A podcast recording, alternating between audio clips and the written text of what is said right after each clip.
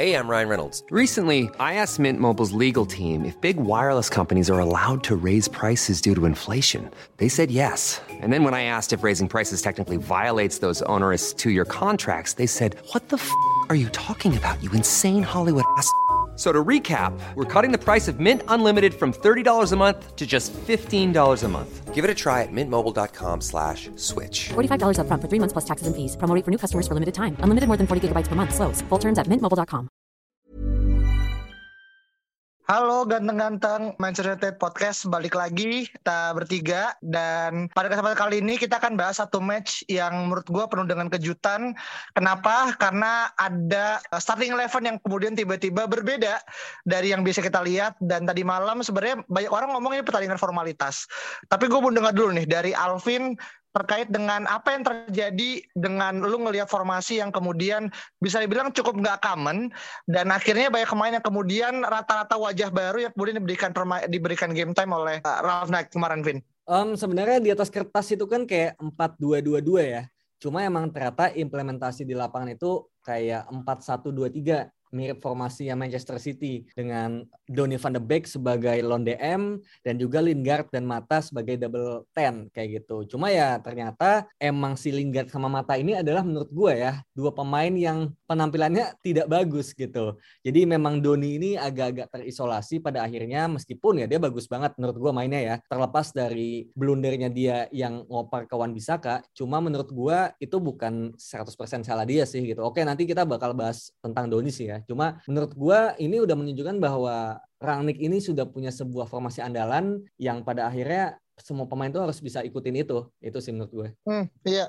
Dan ada satu yang menarik ya ketika kita ngelihat Nemanja Matic ditempatkan sebagai uh, CBP dengan Eric Bailey dan juga Mata ditempatkan sebagai nggak tertulis nomor 10 kayak biasa dia main seperti dulu tapi akhirnya di double pairing sama akhir Lingard. Nah, ini apa yang kemudian lu bisa apakah ini lebih kepada rotasi Kaung atau ini lebih kepada testing uh, the players apakah dia fit nggak dengan sistem yang akhirnya di uh, ingin diimplementasi sama Rangnick Ung? Ya, menurut gua Rangnick cukup fair sih dalam artian memang pertandingan ini bukan sebagai formalitas tapi sebagai match yang penting bagi pemain yang emang nggak punya cukup game time gitu di Manchester United saat ini gitu kan. Kita semua tahu lah kita tersingkir di League Cup, udah FA Cup juga belum jalan gitu kan. Jadi ya memang ini pertandingan yang apa ya, yang sangat-sangat cocok gitu. Bahkan Tom Hinton aja dapat kesempatan bermain kan gitu. Debut, debut Jadi, dia. Debut gitu malahan.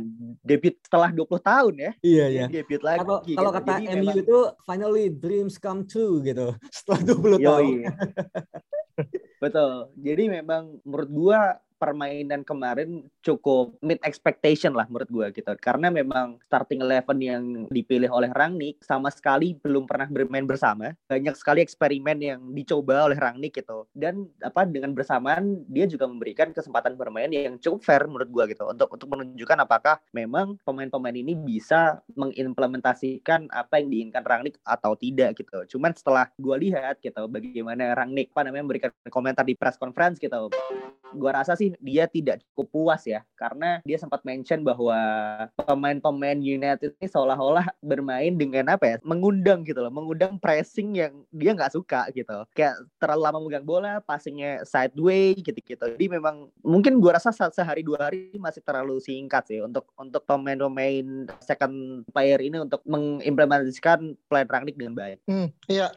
Dan satu hal yang kemarin gua rasa cukup menjadi apa ya new faces adalah ketika lu ngelihat uh, bangku bench pemain itu nggak ada nama-nama kayak Paul Pogba, Fernandes ataupun Ronaldo gitu kan.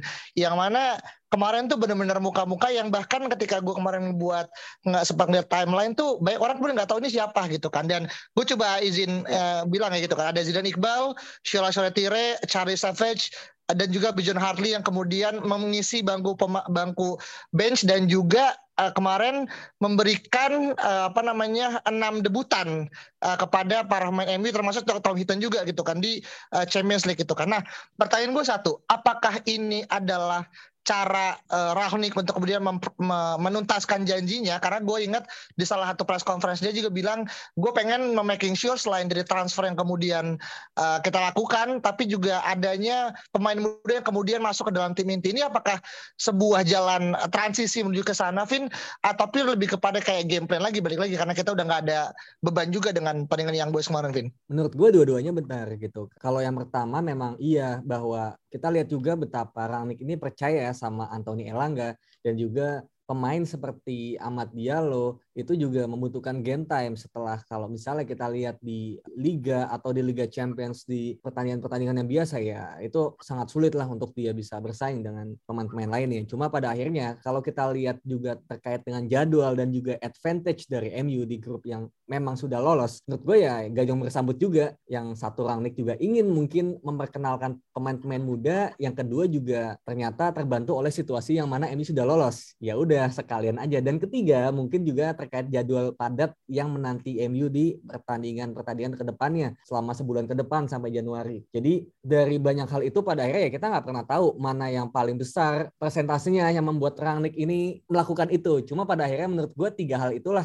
yang menyebabkan pada akhirnya ya Rangnick memainkan pemain-pemain muda dan juga ya dia cukup berani sih menurut gue untuk ya debut pemain-pemain seperti Hidan Iqbal dan juga uh, Savage ya kita lihat betapa emosionalnya sang bapak Robbie Savage ketika yeah. anaknya masuk kan dia langsung dikasih mic sama komentatornya untuk berkomentar dan katanya ya ya ini proud day untuk saya, untuk ibunya dan untuk anaknya sendiri kayak gitu. Jadi menurut gua it's a big day sih untuk seluruh banyak komponen MU di hari kemarin. Hmm. Soal ada tambahan? Iya, bener sih. Uh, cuman menurut gua memang kombinasi yang baik gitu antara Rangnick yang memberikan kesempatan bagi para pemain mudanya dan apa namanya memberikan kesempatan bagi mereka untuk coba gitu permainan yang baru gitu dari manajer yang baru gitu kan cuman uh, let's just not get too excited gitu. Jadi kita mungkin sedikit kelas balik Louis Van Gaal pun juga melakukan hal yang sama gitu kan bro. Nama-nama seperti Cameron Borthwick Jackson seperti Paddy McNair gitu. Mereka juga diberikan kesempatan untuk bermain. Kembali lagi ini ini pertandingan yang mungkin tidak krusial gitu. Cuman gua rasa kembali lagi ini lebih ke plan sih gitu. Dalam artian memang Rangnick pingin semua pemain yang ada di Manchester United itu familiar dengan apa yang akan dimainkan oleh MU gitu. Jadi sewaktu-waktu dengan jadwal yang padat dan ketika mungkin salah satu dari first team player itu cedera, second player itu bisa bisa langsung untuk menggantiin dia gitu sih. Hmm, iya iya. Dan menurut gue kemarin tuh pure karena tiga-tiganya tadi Alvin bilang gitu kan. Tapi gue pengen saat nge-highlight ada tiga pemain yang menurut gue cukup jadi point to highlight, point to discuss lah lebih tepat ya. Pertama kembalinya Shaw dan juga Wan Bisaka yeah, yang yeah. akhirnya menjadikan semacam momentum untuk dia akhirnya mencoba menembus uh, zona yang akhirnya udah tidak lagi aman gitu kan. Terutama buat Wan Bisaka ya gitu. Karena Shaw kemarin kita tahu uh, satu assist uh, dan boleh dari uh, apa namanya Greenwood itu menurut gua one of the best lah so far gitu kan di Liga Champions gitu karena lu ngelihat adanya semacam uh, persaingan yang menurut gua kita bisa kemudian week in week, week in week out ganti CB eh sorry LB RB setiap saat gitu. Nah apa yang lu lihat dari kemarin pertandingan dari Xiao dan juga Wan Bisaka kemarin? Uh, gue sih uh, ini ya mungkin untuk Luke Xiao dia masih punya apa ya masih punya alasan gitu argumen gitu kan bahwa memang dia bisa nih gitu untuk berkompetisi gitu dengan si uh, Alex Telles. Cuman untuk Wan Bisaka gue rasa agak sulit ya karena Dalot memang sangat bagus menurut gue gitu. I have to agree with Alvin mungkin di beberapa minggu lalu gue kayak mempertanyakan kenapa dia lebih milih Dalan daripada Wan Bisaka cuman memang dia bagus gitu. Dia hmm. bagus dia punya visi yang oke okay, gitu. Passing-passingnya pun juga presisi gitu dan sangat-sangat menyenangkan gitu melihat melihat Dalot itu sebagai attacking fullback di kanan gitu kan. Yang mungkin gimana ya gue gue tuh sangat-sangat apa ya sangat-sangat seneng gitu lihat Wan Bisaka sebenarnya karena dia memang benar-benar right back yang bisa defend gitu kan. Cuman ketika dia bawa bola ke depan entah kenapa gue selalu ingat Antonio Valencia bro. Ngerti gak lo jadi kayak kayak step over step over itu gerakannya tuh mirip bro. Jadi kayak aduh anjir gimana ya? Gitu. Ketika ketika Wan bisa pegang bola gitu entah kenapa kayak ah ya udah deh paling mau passing ke mana gitu. Cuman ketika Dalot yang pegang bola gitu lo punya ekspektasi nih lo punya harapan gitu kan bahwa somehow the ball will get into the box gitu dan akan jadi chance created gitu. Iya. Cuman cuman untuk Kalau Wan Bisaka bolanya ke mana bro? Kalau Dalot kan boleh ke box. Kalau Wan Bisaka bolanya ke mana? ya paling dipassing ke Fernandes sih ya kan. terus dipassing lagi ke Wan Bisaka, terus Wan Bisaka passing lagi ke Sancho ya gitu-gitu doang gitu. Maksudnya Atau bolanya hilang tiba-tiba ya? ya atau out gitu. Ya kayak gitulah gitu. Lalu dia tiba-tiba telat untuk eh, balik lagi gitu kan. Cuman ya seperti itu gitu. Jadi mungkin argumentasi mengenai eh, fullback ini lebih berat ke Wan Bisaka sih menurut gue daripada Alex Telles dan Luke Shaw. Meskipun ya ini gue cat- catatan juga ya. Wan Bisa itu kan awalnya kan sebagai winger awalnya gitu kan. Dan akhirnya mundur sebagai uh, lebih defensif. Nah yang akhirnya gue jadi cukup lucu adalah kenapa seseorang yang awal adalah pure attacker gitu kan. Sekarang akhirnya jadi gugup untuk maju ke depan. Gue malah mikir apakah dia kesurupan Darmian gitu kan. memang memang right back MU ini kan cukup terkutuk ya. Dalam artian ketika Rafael cabut itu udah udah udah nggak ada yang lagi yang seperti seperti Rafael gitu. Bahkan kita kita tidak bisa properly menggantikan Gary Neville gitu karena Rafael juga tidak diberikan kesempatan yang cukup lama di Manchester United gitu kan. Kita udah somehow ada uh, siapa? Antonio Valencia di sana gitu. Ada Matteo Darmian. Sempat ada si siapa namanya Ashley Young juga sempat pernah di right back gitu jadi agak aneh gitu melihat full back kanan itu bisa nyerang gitu. Jadi ketika Dalot ada di situ, dia memberikan dimensi yang berbeda menurut gua di Manchester United gitu yang mungkin dulunya seolah-olah tidak seimbang. Karena apa? Karena memang MU itu di sisi kanan memang buruk banget bro dari dulu gitu. Kita baru aja dapat winger kanan aja baru musim ini gitu kan. Setelah entah berapa lama gitu. Jadi memang perlu ada keseimbangan sih menurut gua. Mungkin di sisi kiri udah oke nih. Uh, Alex Telles dan namanya Luke Shaw mungkin udah bisa compete gitu. Saya pun juga udah aman. Ada Rashford di sana, ada Anthony Martial bisa taruh di situ gitu. Bahkan Jesse Lingard pun bisa gitu. Makanya di kanan ini yang cukup cukup apa ya? Cukup sulit sih menurut gua gitu. Iya. Jadi iya. Wan Bisaka harus bener punya punya performance nih gitu. Cuman yang terakhir gue baca dia justru cedera nih. Iya, Ya cederanya nabrak papan ini kan. Papan skor, eh papan eh, apa samping lapangan ya. Papan iklan Iya. iya. Udah bad luck aja sih menurut gua. Jadi Dan- ya ini chance-nya Dalot. Benar-benar cuma cuma ya gue gue setuju sih dan tapi entah kenapa ya mendengar tadi fakta ya dari Dias bahwa dia awalnya memang seorang winger. Gue sama gue yakin AWB ini kalau misalnya diberikan kepercayaan dan juga mungkin eh, diberikan sebuah motivasi ya oleh Rangnick, dia bakal bisa develop sebagai wingback yang seperti yang gue bilang di episode lalu dia bakal bisa setidaknya berlatih crossing dan juga at least dribble-nya lebih enak untuk dilihat gitu. Menurut gue memang dia ini kan kayaknya udah terbiasa gitu ketika di MU tugasnya udah bertahan aja dan ketika menyerang pun dia nggak ada backup di belakang kayak oke lu boleh maju tapi kalau belakang ya lu nggak ada backup. Lu tetap harus backup untuk diri lu sendiri. Dan itu adalah menjadi beban tersendiri untuk dia yang mana dia nggak leluasa untuk maju itu sih menurut gue jadi kayak mungkin ada keterbiasaan untuk dulunya ketika di zaman oleh seperti itu. Dan hopefully di zaman Rangnick ini gitu dia mendapatkan kesempatan lagi dan juga mendapatkan motivasinya lagi dan juga confidence-nya lagi untuk bisa menyerang sebagus. Ya mungkin di, di kayak di Palace sebenarnya nggak sejelek itu loh sebenarnya ya gitu. Cuma ya semoga lah kita lihat nanti. Ya mungkin iya. uh, kita perlu kasih benefit of the doubt juga untuk Wan Bisaka gitu kan. Karena memang Wan Bisaka bermain di sistemnya Ole kan berbeda ya dengan dengan apa yang di apa namanya apa yang diimplementasikan oleh Rangnick gitu. ya, kalau ya. misalkan kalau misalkan Rangnick permainannya mirip seperti uh, Liverpool gitu let's say gitu ya dengan uh, inverted fullbacknya gitu di mana kayak misalkan kita lihat tren yang sering masuk ke tengah gitu atau tren yang sering langsung maju ke depan gitu ya bisa-bisa aja menurut gua gitu dia punya dia punya quality juga sih di situ gitu makanya menurut gua unlucky aja sih gitu kalau misalkan dia kalau misalkan cedera gitu Hmm, iya iya iya. Dan memang ya ini ini menurut gue emang bad luck aja buat Wan Bisaka ketika dia baru mau untuk kemudian impress ujungnya akhirnya harus menepi. Gue nggak tahu apa berapa lama kan belum ada update dari uh, manajemen MU. Tapi kalau ngomong masalah sisi kanan gitu kan kemarin itu kan akhirnya buat gue cukup satisfying karena melihat Ahmad Diallo balik ke pitch gitu kan. Karena terakhir kali gue ngeliat dia main full time di Liga Champion adalah kalau nggak salah musim lalu gitu kan ketika kita ngelawan eh bukan di di UEL sorry di uh, UEFA Champions League yang kita lawan AC Milan akhirnya dia ngelakuin cetak gol gitu karena kemarin Ya, ya, menurut gua dia bermain cukup bagus ya. Dalam artian dia sempat cedera uh, kalau nggak salah dua tiga bulan, dia kemudian nggak jadi pinjemin uh, latihan sama tim U23 terus latihan sama tim utama dan akhirnya kesempatan dan mendapatkan satu big chance gitu kan. Meskipun dia kemarin mungkin ngerasa nggak enak kali ya nggak ngoper ke Lord Lingard kan.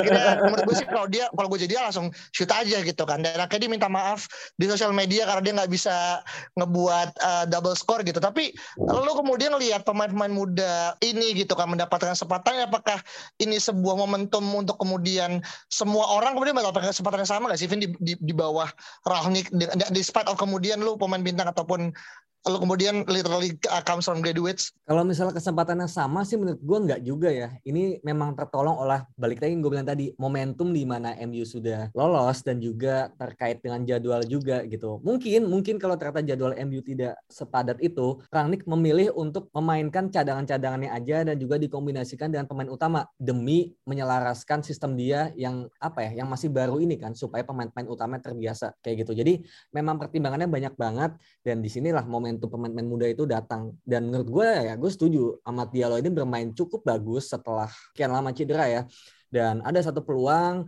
dan juga um, beberapa kali dribble dia juga merepotkan ya. Sampai dia harus dua atau tiga kali dijatuhkan lawan ya secara kasar hmm. kalau kita lihat kan. Memang ya physicality dia kurang bagus gitu. Cuma pada akhirnya dia dan Anthony Elangga menurut gue ini adalah kesempatan emas yang sangat harus di apa ya dipertahankan lah. Dan ya gue harap nanti Amat Diallo di Januari bakal di loan ke mana pun itu. Mungkin ke Feyenoord lagi atau ke tim Liga Inggris. Yang mana dia menurut gue sangat butuh game time ya karena kita investing 40 juta bukan buat di bench ya bukan buat di U23 aja tapi buat tim utama men itu sih menurut gue. Mm-hmm, iya iya iya dan balik kepada uh, hasil akhir kemarin ya satu-satu nggak merubah papan uh, board juga karena Atalanta dan juga Villarreal harus ditunda permainnya karena hujan leb eh salju lebat gitu kan. Dan kita masih menunggu sampai detik ini uh, siapa akan ketemu MU di babak 16 besar gitu kan. Eh sorry babak ya babak 16 besar.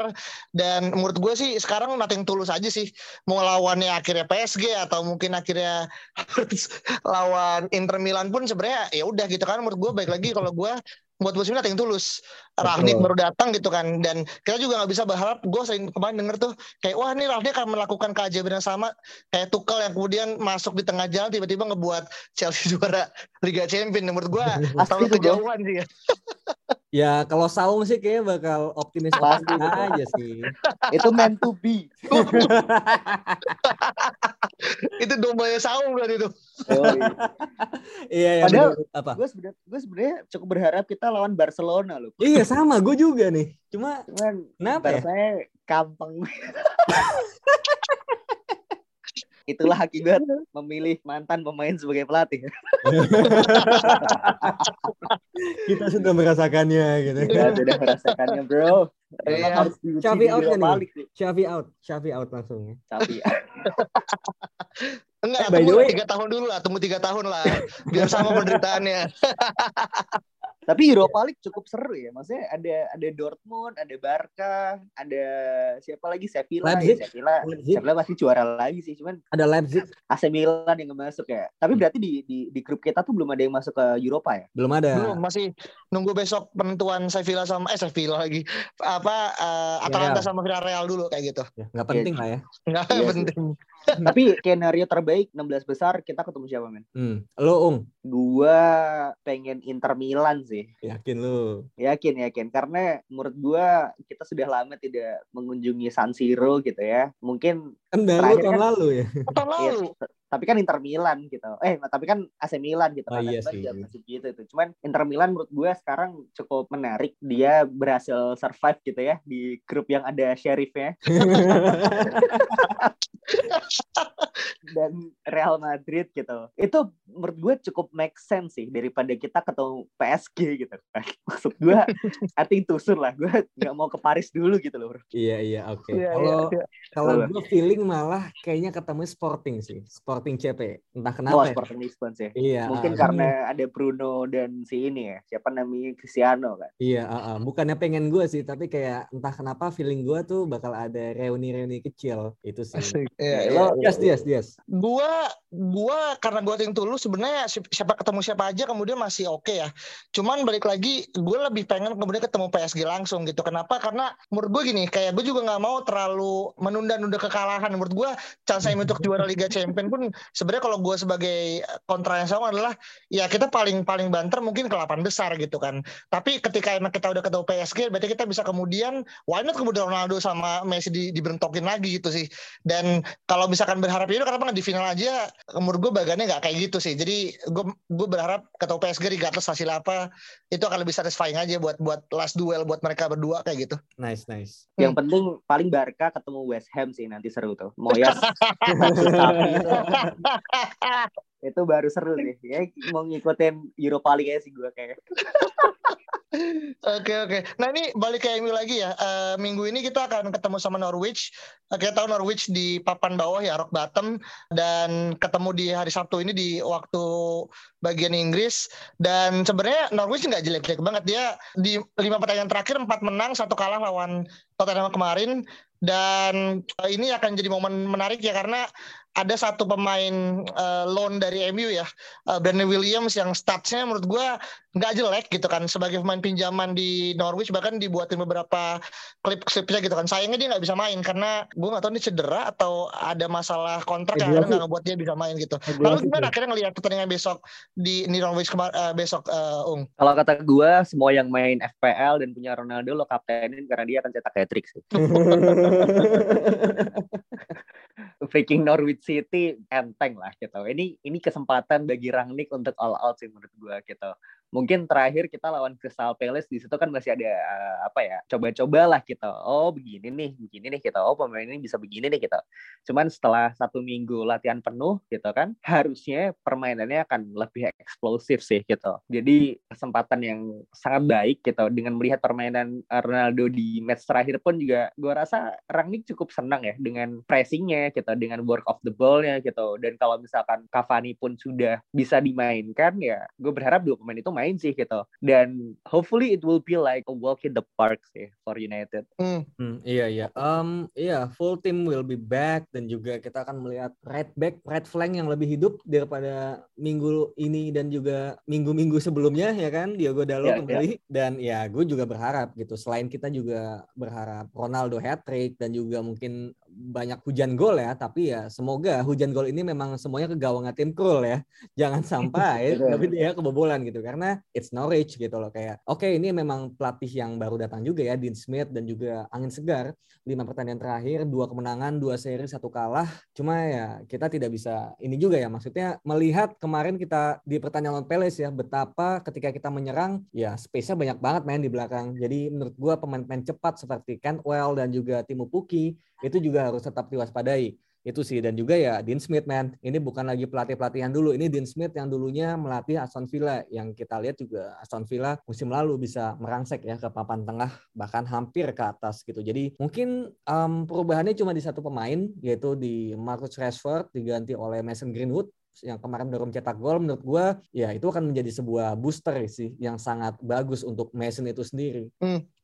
Dan juga secara statistik memang eh, dari sembilan kali pertemuan MU sama Norwich ya Norwich baru menang sekali doang di all competition ya baik home away gitu kan. Jadi nggak ada catatan sejarah buruk bahkan di era Ole pun kemudian kita kemudian dipermalukan lah gitu kan. Gue juga lupa sebenarnya kita pernah kalah atau enggak pas sama El tapi menurut gue sejarah kemudian eh, bisa berpihak lah. Kayak MU tinggal gimana akhirnya Rani kemudian melakukan eh, tandang pertama ya. Karena baik lagi kemarin mungkin Rani diuntungkan karena kita main di kandang gitu kan. Jadi menurut gue ini testing pertama Rani untuk kemudian mencoba mencicipi sebagai apa lebih banyak crowded crowded di di Inggris gitu kan. Mereka ini juga kecil di Inggris ya harus dia paham lah bagaimana situasi-situasi yang akhirnya terjadi uh, di banyak stadion gitu kan. betul, betul. Dan tiga Um, points hmm. is a must karena gua ngerasa empat besar masih sangat visible ya Terbuka untuk lah. saat ini gitu kan. Hmm. Dan poin kita yang meskipun gua ngerasa ini terlalu buruk tapi at least kita di atas Arsenal dan itu adalah sebuah kewajiban untuk saat ini. Iya iya benar-benar dan ya mungkin satu hal lagi ya, um, gue sebenarnya sangat ingin melihat Donny van de Beek ini main di double ten sih. Setelah kemarin di pertandingan lawan Young Boys ya dia mainnya sebagai lone DM. Yang mana ini, ini gue lupa sih tadi sih. Gue mau mau bahas ini sebenarnya. Dia tuh bagus sebenarnya secara individual ya. Dia bagus cari posisi, forward passesnya juga bagus, tackle-nya pun bagus. Kalau kita lihat ya secara individu. Cuma emang kalau secara as a team itu kurang karena emang mata sama Lingard ini kurang bisa koordinasi dengan baik ya. Positioningnya agak kurang bagus bagus gitu. Cuma satu hal yang kelihatan adalah kenapa Doni ini bisa bagus jadi DM karena menurut gue off the ball movement dari pemain-pemain ini juga bagus untuk menjemput bola. Jadi pemain seperti Doni yang dulu mungkin kita pikir dia nggak akan bisa ya jadi DM, itu ternyata bisa memberikan sebuah passing-passing yang ke depan, yang uh, progresif ya, bukan passing-passing yang cuma ke belakang atau sideways gitu. Jadi menurut gue ini juga adalah sebuah advantage juga untuk MU yang mana sekarang gelandang di double six MU ini cuma Fred sama Scott McTominay. Dan ternyata menurut gua dengan capable-nya Doni kemarin main sebagai lone DM, patut dicoba juga. Kalau misalnya ternyata Scott harus diistirahatkan, ya why not? Lu mainkan Van de Beek sebagai double six yang juga ditemani oleh Fred. Jadi itu menurut gue uh, akan menjadi satu hal yang menarik sih melihat kemarin cara dia um, bermain ya. Terlepas dari kesalahan operan dia yang mana menurut gue salah operan dia itu juga salah Wan Bisaka juga men. Jadi Wan Bisakanya tuh nggak nggak proaktif untuk untuk siap gitu loh menerima bola. Itu sih menurut gue. Jadi kayak ya lihat sih lah Van de Beek gimana ke depannya. Hmm, iya iya. Dari lu gimana kira-kira prediksi skor selain CR akan melakukan hat trick Ung? Minimal 3-0 sih menurut gue. Karena ini akan menjadi ujian pertama Rangnick betul main tandang Cuman uh, yang patut diingat adalah gue sempat baca di salah satu tweet gitu ya. Ragnik ini tidak mencoba untuk membangkitkan United di dua bulan terakhir, tapi United di tahun 2020-2021 gitu, which is salah satu tim, terbaik di Eropa menurut gue gitu ya. Karena memang secara pricing kita tuh ternyata nomor 5 men di seluruh Europe League gitu. Dan kita itu awaking bro. Jadi selama satu musim penuh tuh tidak pernah kalah gitu kan di di away gitu waktu zaman Ole gitu. Jadi memang hopefully Rangnick bisa mengembalikan positif seperti itu gitu.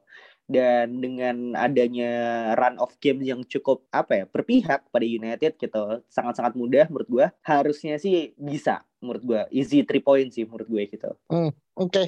uh, dan menurut gue baik lagi kita menunggu hasilnya dan baik lagi mungkin uh, kalau misalkan nanti akan ada satu dua perubahan, menurut gue kita harus pahami ya karena jadwal di bulan ini akan sangat padat apalagi menjelang minggu ketiga keempat bulan Desember itu run like hell banget mungkin se seminggu bisa tiga kali main gitu kan ketika yeah, udah masuk yeah, ke yeah. boxing day gitu kan jadi pemain-pemain kayak Ronaldo, uh, Bruno ini akan sangat vital dan menurut gue Rangnick juga tidak bisa berjudi kalau mereka akan main setiap saat ya gitu kan. Jadi makanya mungkin rotasi kita kita ngelihat banyak pemain muda yang akhirnya main lagi itu didukung karena memang jadwal yang sangat padat dan ya Rani punya masa lalu yang akhirnya dekat dengan pemain muda. Jadi menurut gue ini match match made in heaven. Tinggal gimana kira Ramo itu bisa diimplementasi dalam dalam konteks yang formasi gitu kan. Itu aja tentang bahasan review Norwich dan juga review Young Boys. Uh, kita ketemu lagi di pertemuan berikutnya. Bye bye.